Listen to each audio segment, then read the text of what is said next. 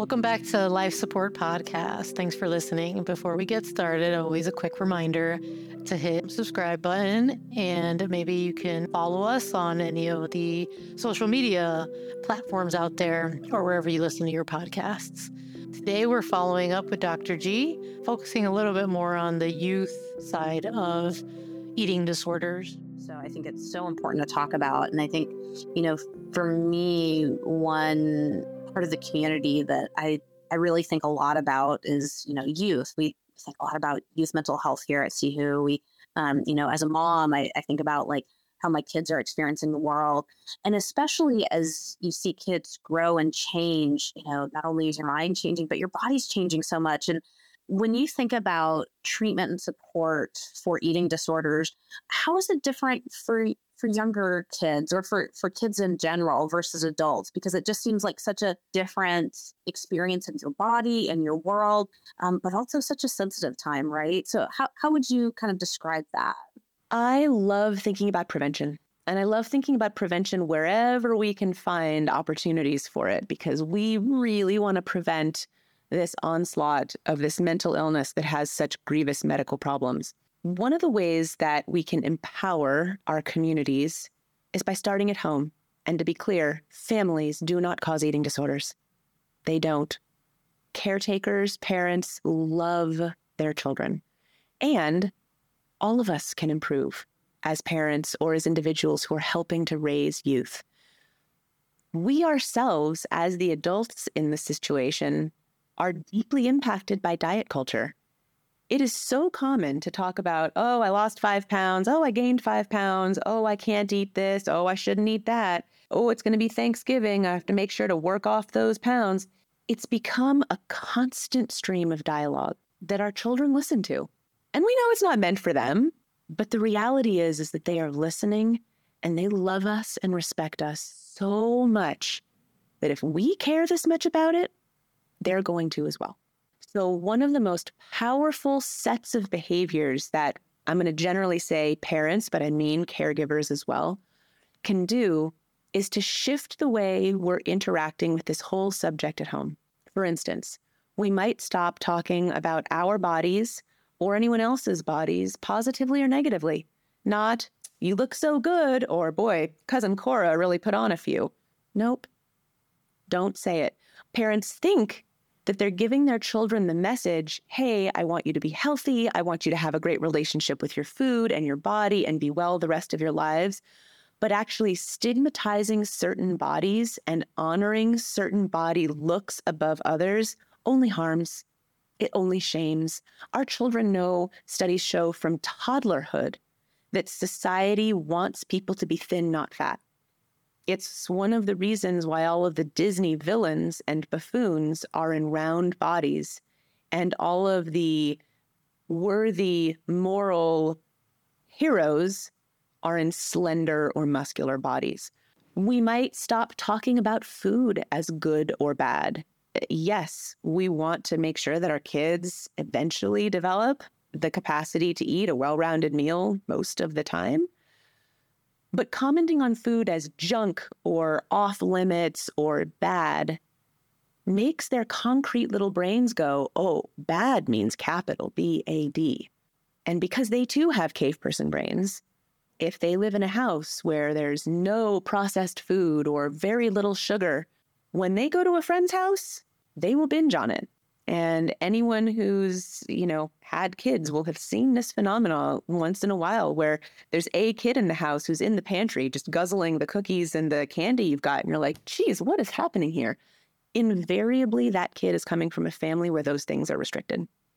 So if you can teach your kid instead that there's nothing dangerous about food, that we can trust our instincts and our appetites, that we can have a delicious meal that's got some greens in it and that also has some sweets, and that you can have some goldfish for a snack, or you can have some carrots and hummus for a snack. We teach them that they don't have to doubt the trustworthiness of their own appetites and their own needs and their body's signals, that it doesn't need to be so tightly externally regulated that our cave person brains get triggered into a false pattern.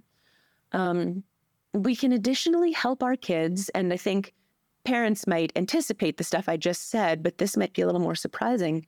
We can allow our kids to experience their full range of emotions. Certainly, it's very easy, and goodness knows, as a type A anxious physician, I did this wrong for many years until actually my patients started teaching me the opposite, which was, to sort of give the old, you're okay.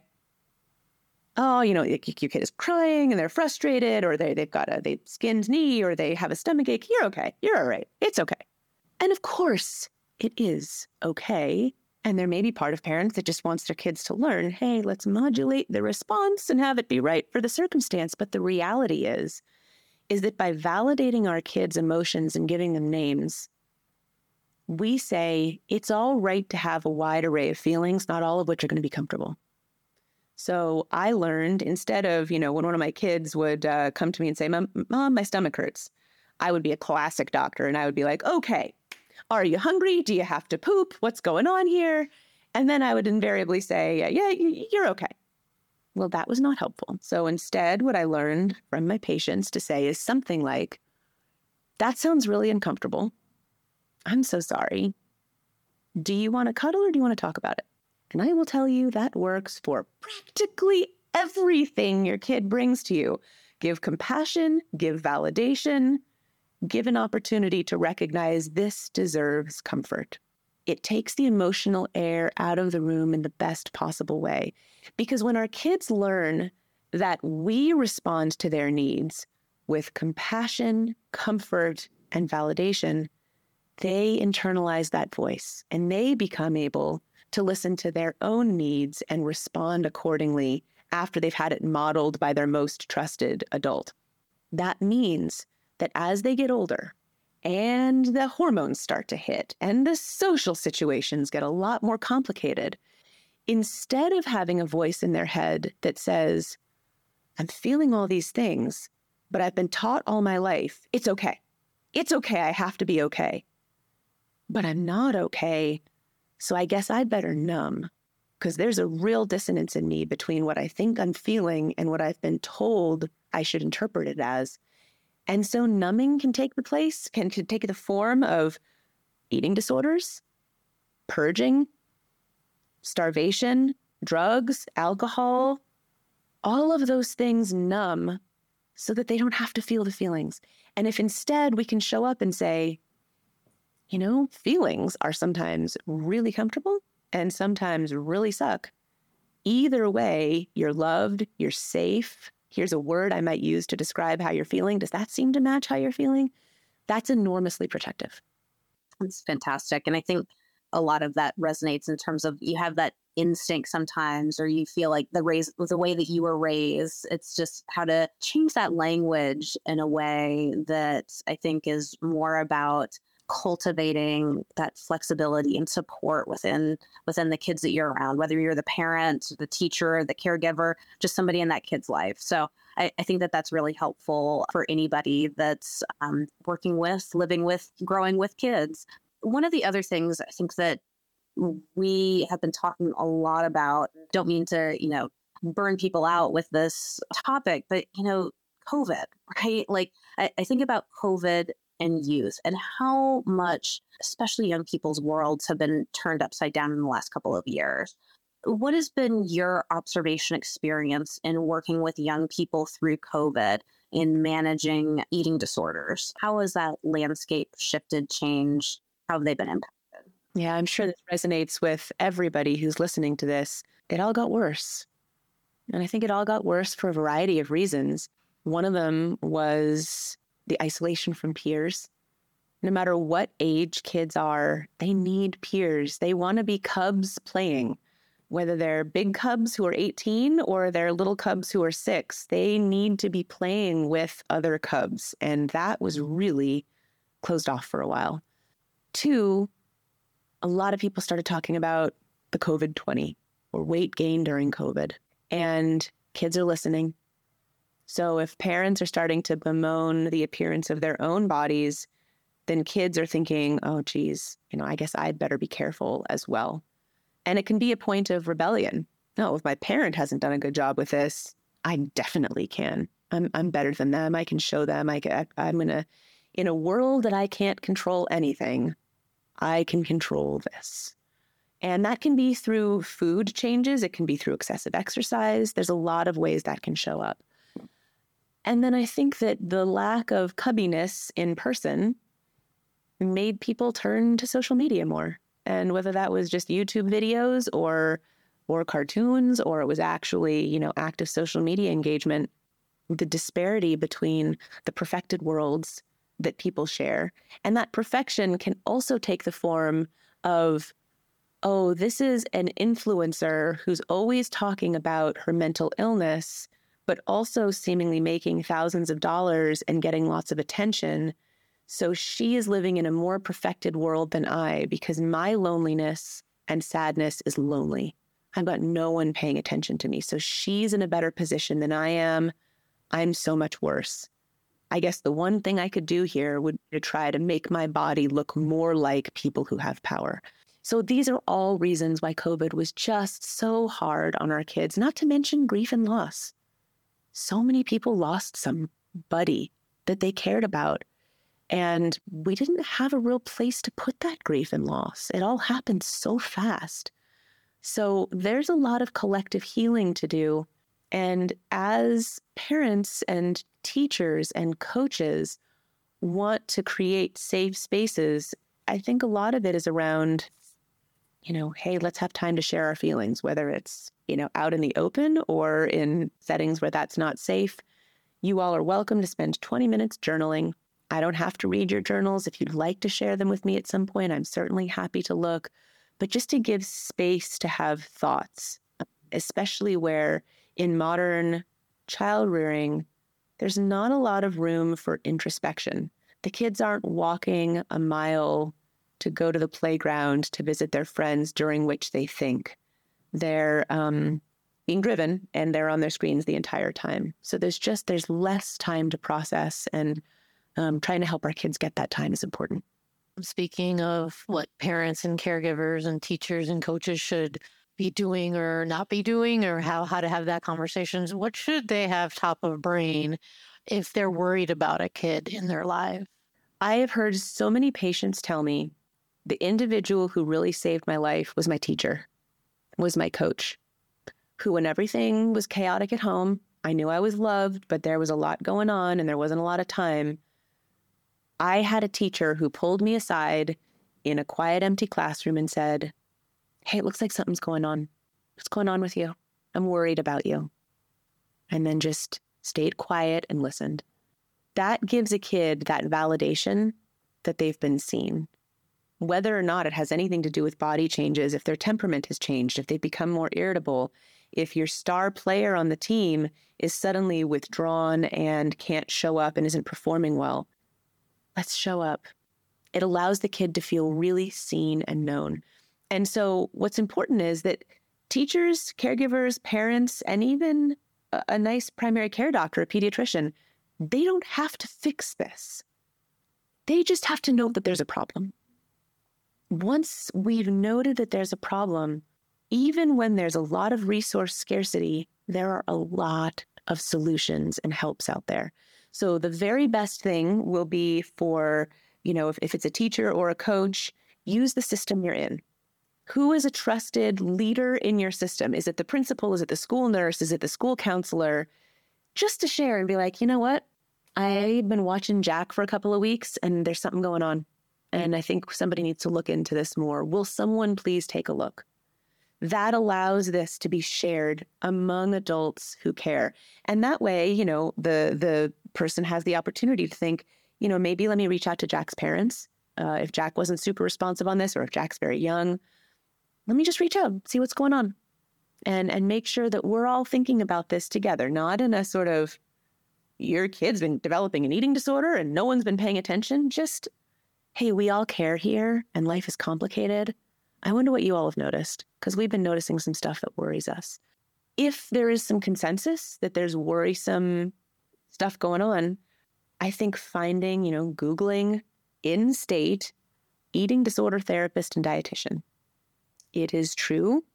Many may not take insurance, and that's very, very challenging, because even those with insurance may find challenges there.